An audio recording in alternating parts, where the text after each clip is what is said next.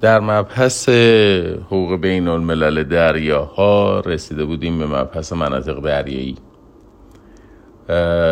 بر اساس کنوانسیون 1982 حقوق دریاها مناطق دریایی تقسیم می شوند به آبهای داخلی آبهای مجمع الجزایری دریای سرزمینی منطقه مجاور منطقه انحصاری اقتصادی فلات قاره دریای آزاد و منطقه اعماق که باید هر کدوم از اینها رو جداگانه در موردش صحبت بکنیم. کنوانسیون های مختلفی در مورد آبهای داخلی صحبت کردند. البته نه کنوانسیون 1982 حقوق دریاها. معاهده و اساسنامه 1923 ژنو در خصوص نظام بین المللی بنادر که در راستای اجرای معاهده ورسای به تصویب رسید سلسله مقررات و تعاریفی رو در مورد در آبهای داخلی ارائه داده. همینطور معاهده حقوق دریاها به صورت محدود خود کنوانسیون 1982 حقوق دریاها خیلی محدود و گذرا به مفهوم آبهای داخلی اشاره داشته از لحاظ مفهومی آبهای داخلی آبهای بین ساحل و خط مبدع هستند. اما از اینکه ما از خط مبدع طبیعی یا مستقیم استفاده بکنیم. حالا اینکه خود تعریف خط مبدع چی هست؟ و خط مبدعی طبیعی با خط مبدعی مستقیم چه تفاوتی داره؟ طلب شما باشه از من در زمانی که بحث خواهیم کرد راجع به در واقع دریای سرزمینی. آبهای داخلی شامل لنگرگاه های مجاور ساحل خورها مصب یا دلتا بنادر خلیج های کوچک خلیج های تاریخی و طالاب های پشت خط مبدع میشه. من باید یه تعریفی هم ارائه بدم از خلیج کوچک. خلیج کوچک خلیجی هستش که عرض دهانه خلیج کمتر از 24 مایل دریایی باشه.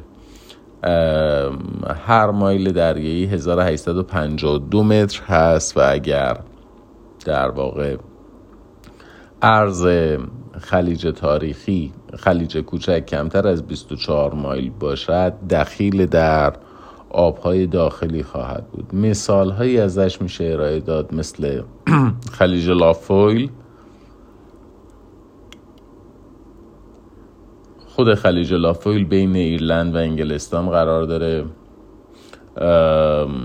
نوع دیگه ای از خلیج هایی که در واقع جزء آبهای داخلی هستن خلیج های تاریخی است.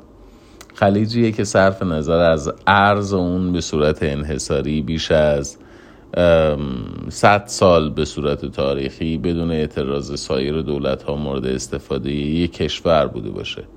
مثل خلیج گرامویل در فرانسه یا خلیج هادسون در کانادا یا خلیج پتر کبیر در دریای آزوف روسیه یا خلیج فونسکا بین السالوادور و هندوراس و نیکاراگوه کنوانسیون 1982 حقوق دریاها خلیج تاریخی رو خودش تعریف نکرد.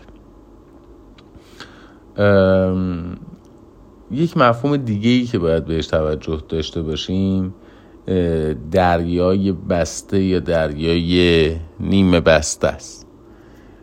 دریای بسته یا نیمه بسته معادل است با خلیج یعنی آبراهی که به وسیله چند کشور احاطه شده و از طریق یک آبراه باریک به دریا یا اقیانوس متصل میشه و ممکن است که جزی از دریای سرزمینی یا منطقه انحصاری اقتصادی باشه. مثل دریای بالتیک، دریای مدیترانه، دریای سرخ، دریای کرائیب، دریای برینگ، خلیج فارس یا خلیج مکزیک. یکی از موضوعاتی که ویژگی های در واقع آبهای داخلی رو متمایز می‌کنه از بیشتر مناطق دریایی مسئله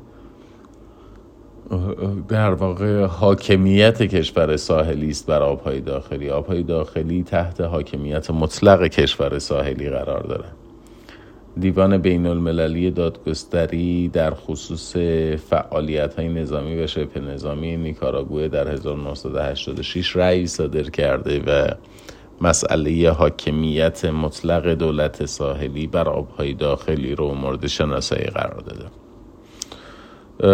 در مورد ورود کشتی های خصوصی و تجاری به آبهای داخلی هم نظریات متفاوتی وجود داره. نخستین نظریه نظریه آزادی ورود به استثناء مسائل بهداشتی و حفظ نظم عمومی هست که در کنوانسیون 1926 ژنو و قطعنامه مؤسسه حقوق بین الملل در سال 1000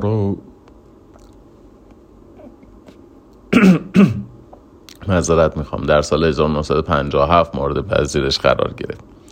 البته نظریه آزادی ورود نظریه این نیست که مورد پذیرش قرار گرفته باشه. یکی به این دلیل که از خود معاهده 1923 استقبال نشد و تعداد کشورهایی که به عضویت معاهده در آمدن زیاد نبودن. همینطور قطنامه مؤسسه حقوق بین الملل یک قطنامه یا یک سند الزام آور تلقی نمیشه و در این حال حقوقدانان بسیاری هم با نظریه آزادی ورود مخالفت کردند دلیل اصلی مخالفتشون هم تعارض با حاکمیت دولت ساحلی بر آبهای داخلی بوده. موارد ورود امروزه به آبهای داخلی یک موارد احسا شده و شمارش شده ای هستش. این موارد عبارتند از اینکه در یک معاهده دو جانبه مودت بازرگانی و دریانوردی اجازه ورود به در واقع بنادر داده شده باشه. یا یک دولت بر اساس اراده یک جانبه و قابل رجوع خودش فهرستی از بنادر رو اعلام بکنه که به سوی در واقع به سمت کشتی های سایر دولت ها باز است. موارد حق ورود هم موارد مشخصی است. یکی ورود مجاز است در شرایط اضطراری. و دیگر این که آبهایی که پیش از معاهده 1982 حقوق دریاها جزء آبهای داخلی بوده و با انعقاد معاهده در سایر مناطق دریایی واقع میشه به اونها اجازه دسترسی وجود دارد. کشتی های دولتی که فعالیت حاکمیتی ندارند کشتی تجاری تلقی میشن و می‌توانند از این آزادی ها استفاده بکنند. در عین حال استفاده کشتی های تجاری از امکان ورود به بنادر در شرایط استراری یا در شرایطی که در واقع بعد از انعقاد معاهده 1982 اون بندر در آبهای در سایر مناطق دریایی قرار گرفته باشه مناطق غیر از آبهای داخلی و یا در مواردی که معاهده مودتی وجود داشته باشه یا از فهرست اعلام شده استفاده بشه منوط خواهد بود به در واقع احترام به حاکمیت مطلق دولت ساحلی بر بنادر خودش. خب دولت ساحلی در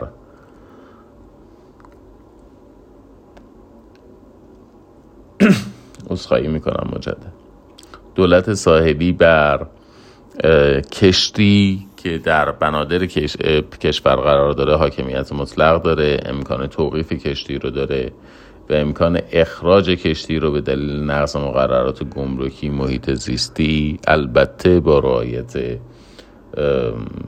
طی مراحل غذایی و صدور حکم غذایی در مورد ورود کشتی های دولتی و جنگی به داخل آبهای داخلی ابتداعا ما باید تعریفی از کشتی دولتی داشته باشیم. کشتی دولتی کشتی محسوب می شود که مورد استفاده دولت است برای اعمال حاکمیت. اگر بخوایم تعاریف مقرر در معاهده دریای آزاد ژنو و معاهده 1982 حقوق دریاها رو ملاک و معیار قرار بدیم. مصادیق کشتی های جنگی عبارت است از کشتی هایی که جمعی نیروهای مسلح هستند و همینطور کشتی هایی که علامت مشخصه تابعیت دارند. همینطور کشتی هایی که ثبت شده باشند به عنوان ناوگان نظامی و البته تحت فرماندهی افسر در خدمت فعالیت بکنن اینها نکاتی هستش که باید بهش توجه داشت. ورود کشتی های دولتی در زمان صلح تابع شرایط مندرج در اعلامیه ای هستش که دولت صادر می‌کنه و از طریق مبادی دیپلماتیک خودش ابلاغ می‌کنه. در شرایط جنگ هم تابع اراده مطلق دولت هستش و مستاقش ممانعت دولت مصر بود از ورود ناوگان آمریکا به بندر اسکندریه در سال 1956 میلادی. در مورد صلاحیت غذایی کشور ساحلی در آبهای داخلی باید خدمتون عرض بکنم که طبیعتا چون آبهای داخلی تحت حاکمیت مطلق دولت ساحلی است پس بنابراین بخشی از این حاکمیت متجلی خواهد شد در حاکمیت قضایی. دولت ها نسبت به امور داخلی کشتی البته معمولا اعمال صلاحیت نمی کنند و اعمال صلاحیتشون محدود می شود به مواردی که رفتار کشتی ارتباط و تأثیری پیدا می کند در خود محدوده آبهای داخلی یا بندر. مثل الزام کشتی ها به رعایت مقررات مربوط به آلودگی و دریانوردی.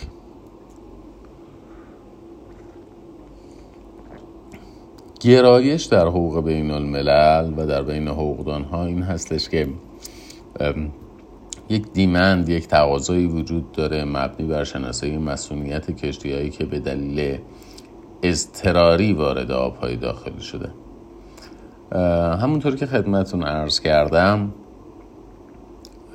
اعمال صلاحیت توسط دولت ساحلی بر کشتی که وارد آبهای داخلی شده به صورت استثنایی اعمال میشه. عنایت بفرمایید که دولت ساحلی از حاکمیت مطلق برخوردار هست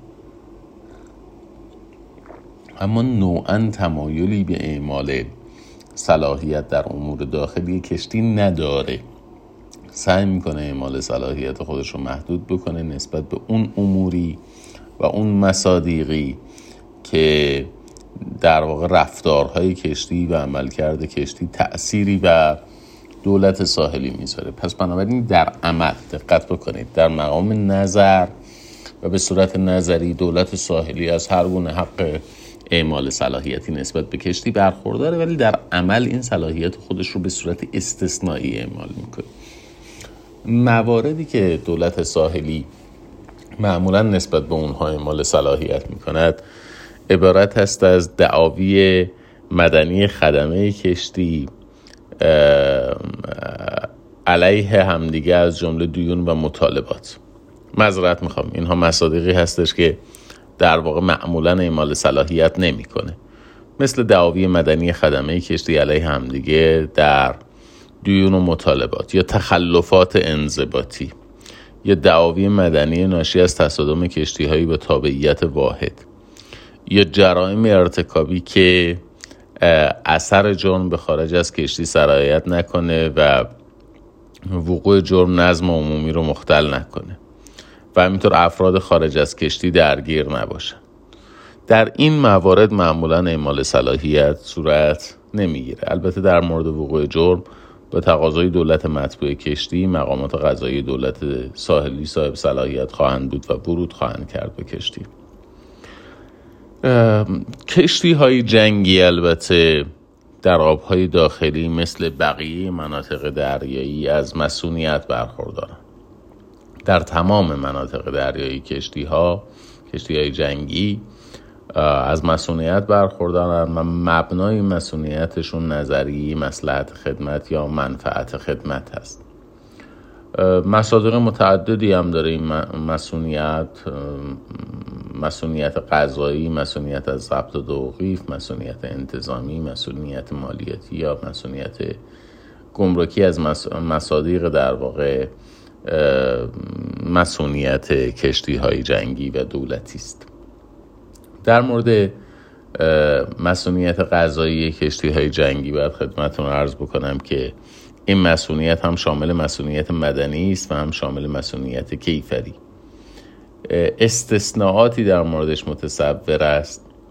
مثل دعاوی مدنی ناشی از خدمات و اقدامات غیر رسمی خدمه به شرط اینکه خلالی به کار کشتی وارد نکنه و دوم جرایم ارتکابی خارج از کشتی که با خدمات رسمی یا عمومی کشتی بی ارتباط باشه. در هر حال اعمال زور علیه کشتی جنگی ممنوعه. یعنی اگر یک کشتی جنگی در محدوده آبهای داخلی قرار گرفته باشه و پرسنلش مرتکب جرم یا تخلف یا طرف دعوای مدنی قرار بگیرن در ساحل می شود اونها رو در واقع در دادرسی نگه داشت.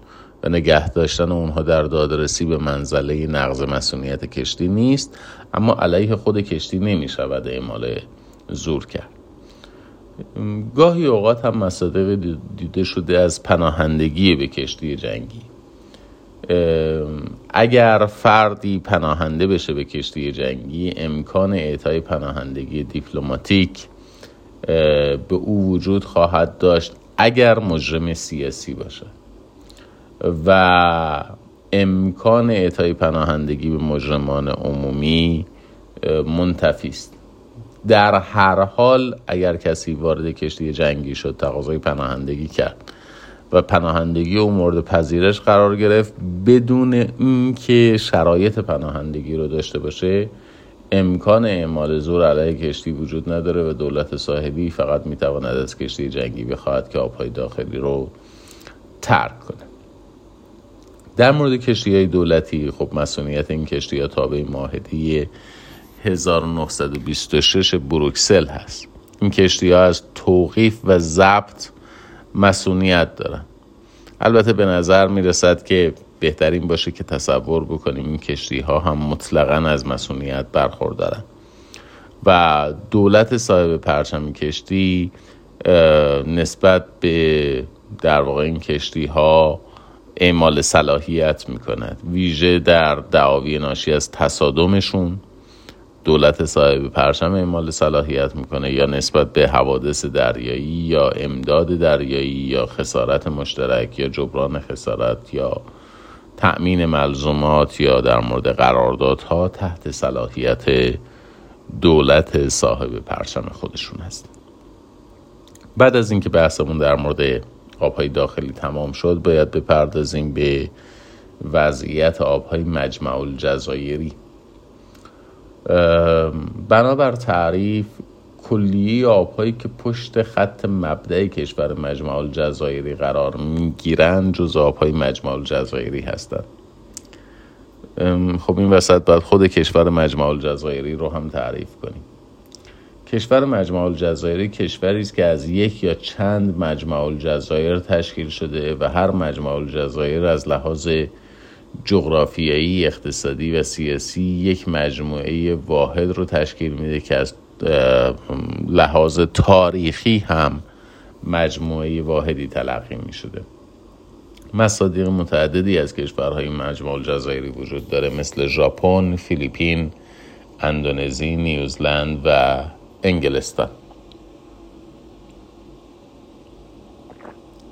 تهدید حدود آبهای مجمع الجزایری از طریق خط مبدع مستقیم انجام می شود هنوز نرسیدیم به تعریف خط مبدع طبیعی و خط مبدع مستقیم.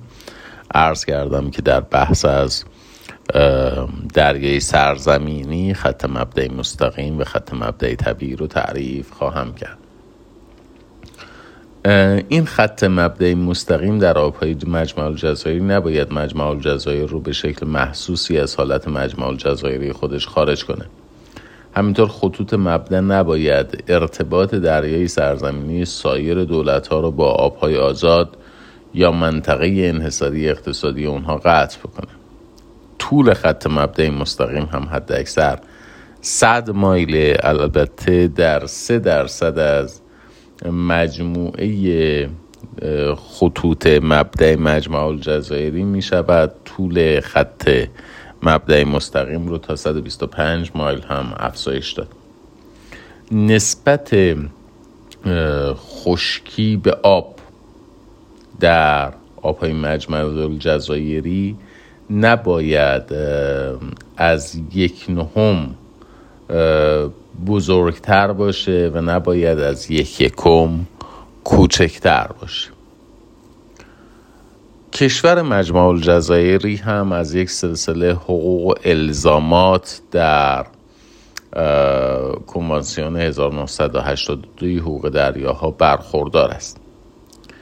کشور مجمع الجزایری بر آبهای مجمع الجزایری حاکمیت محدود داره. این محدودیت های عبارتند از احترام به موافقت نامه هایی که از قبل منعقد شده و حقوق مکتسبی بر اساس اونها شکل گرفته. به رسمیت شناختن حقوق ماهیگیری سنتی سایر کشورها به رسمیت شناختن فعالیت های قانونی کشورهای مجاور از طریق انعقاد موافقت نامه های دو جانبه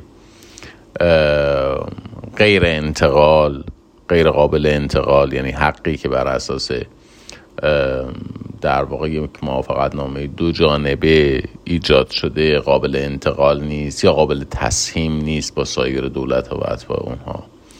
و همینطور رعایت مسئولیت کابل های موجود البته با شناسایی حق نگهداری و تعویز اون کابل ها بدون اینکه امکان نصب کابل های جدید وجود داشته باشه. همینطور تضمین عبور بیزرر کشتی ها و تضمین آزادی پرواز هواپیماها که عنایت داشته باشید این حق پرواز در واقع شناسایی حق عبور ترانزیت هست. یعنی در آبهای مجمع الجزایری حق عبور ترانزیت به رسمیت شناخته شد. بعد از بررسی وضعیت آبهای در واقع داخلی و آبهای مجمع الجزایری می‌رسیم به وضعیت دریای سرزمینی. خود دریای سرزمینی تأثیر نظریه حاکمیت بر دریاهاست. نظریه حاکمیت بر دریاها در گذشته در بعضی از مناطق جغرافیایی مورد پذیرش قرار گرفته مثل حاکمیت انگلستان بر دریای مار مانش یا حاکمیت ونیز بر دریای آدریاتیک. در هر حال در نتیجه شناسایی منطقه دریای سرزمینی کشور ساحلی با محدودیت های البته حاکمیت دارد در منطقه دریای سرزمینی.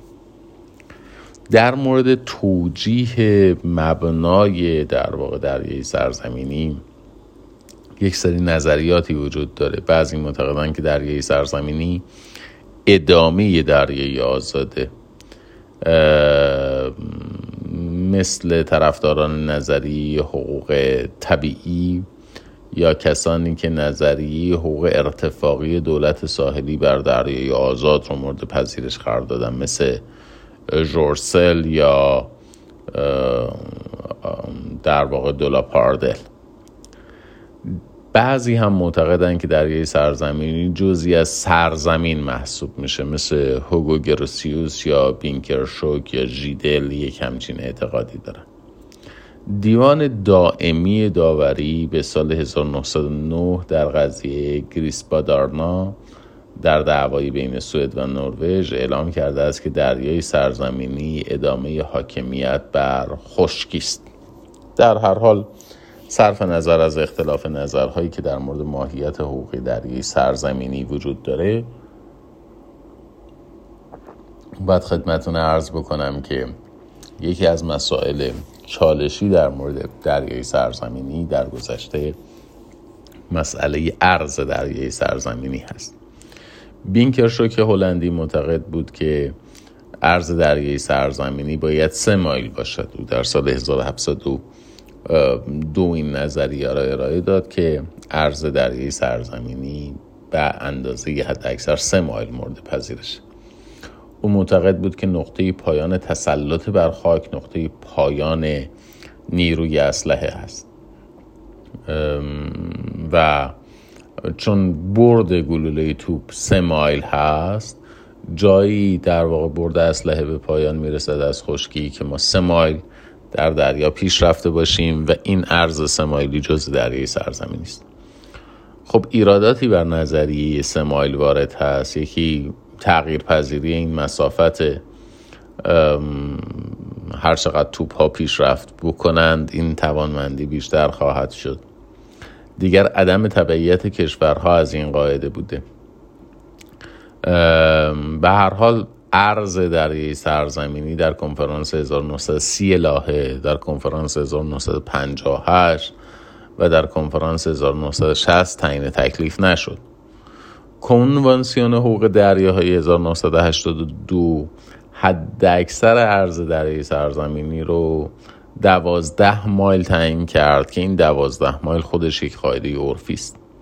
بعضی از کشورها البته عرض سه مایل رو برای خودشون برگزیدن مثل انگلستان، آمریکا و دانمارک. بعضی از کشورهای آمریکای لاتین هم ادعا کردند که عرض دریایی سرزمینی برای اونها 200 مایل هست. بعد از جنگ جهانی دوم کشورهایی مثل آرژانتین، برزیل، اوروگوئه و نیکاراگوئه که البته این ادعا جز در روابط بین خود این کشورهای پذیرنده معتبر نیست. یعنی در مقابل سایر کشورها قابلیت استناد نداره. حد آغاز دریای سرزمینی یعنی حد داخلی دریای سرزمینی جایی که این دوازده مایل از اونجا شروع میشه خط مبدع. و خط مبدع تقسیم می شود به خط مبدع طبیعی یا عادی و همینطور خط مبدع مستقیم. اصطلاحی که در بحث از آبهای داخلی و آبهای مجموع الجزایری هم به اون اشاره کردم و بنابون بر این شد که در اینجا به تعریفش بپردازیم. خط مبدع عادی یا طبیعی خطی است که نقاط جذر کامل رو به یکدیگر متصل می‌کنه و برای سواحل مستقیم و بدون دندان مناسب هستند. یعنی در سواحل غیر مزرس ما از خط مبدع طبیعی عادی استفاده می‌کنیم. این خط توسط دولت ساحلی بر روی نقشه های مقیاس بزرگ تهیه میشه و در اختیار سایر دولت ها قرار می‌گیره که در کشتیرانی بهش توجه داشته باشن. خط مبدع دیگری که ازش استفاده میشه خط مبدع مستقیم هست. در مواردی که ساحل حالت هلالی و مزرس داشته باشه و همینطور در مواردی که جزایر در طول ساحل امتداد دارن یا جزایر نزدیک به ساحل هستن ما از خط مبدع مستقیم استفاده می‌کنیم